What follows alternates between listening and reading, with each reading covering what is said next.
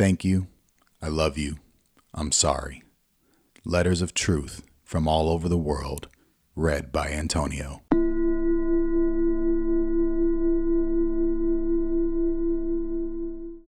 Dear Augustine, I'm sorry I didn't handwrite this note, but I'm afraid it wouldn't fit in an I'm sorry Hallmark card, and you wouldn't be able to read my sloppy writing.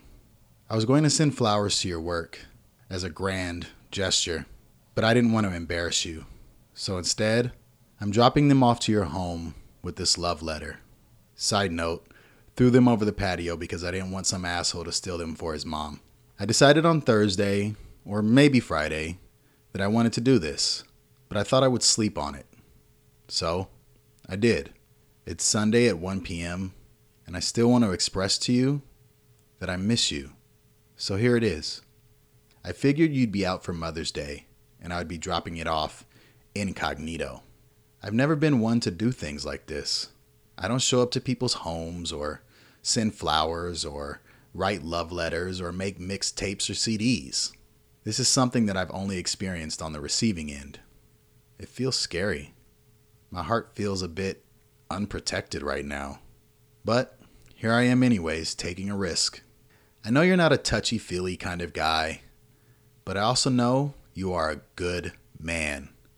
And I wanted to write this note in the event that there's even a small chance that you miss me too.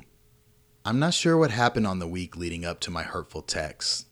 Perhaps you were pushing me away a bit and I overreacted. I was flushed with shame, a feeling that I was vulnerable and that maybe you weren't into me as much as I was into you. So, I quickly closed my heart up and cut the cord that made me vulnerable. Except, I can't really cut off my feelings. Trust me, I've tried. I used to be pretty good at it, but I'm not that person anymore.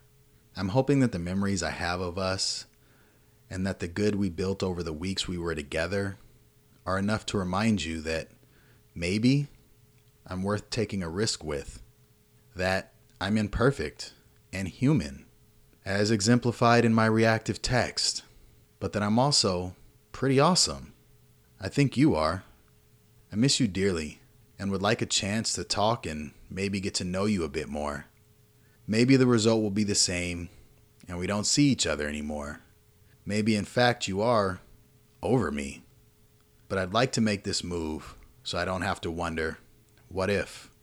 It's not every day or even every year I make a connection like the one we had. And yes, I took it for granted in a moment of weakness, but I wanted you to know that I appreciate you very much, how kind you were with me, so sweet, and I miss that. I miss our daily check-ins. So much happened this week, and I miss sharing these things with you. Teddy misses you too. He waits at the door all the time with his toy in his mouth. I know you blocked me on your phone, and I get it, so here I am, making a fool of myself. So be it. Hugs and kisses, Diana.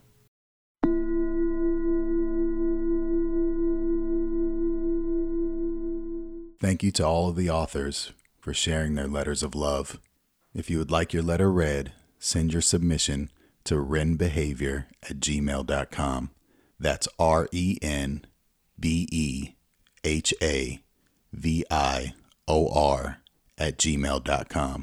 And as always, thanks for listening.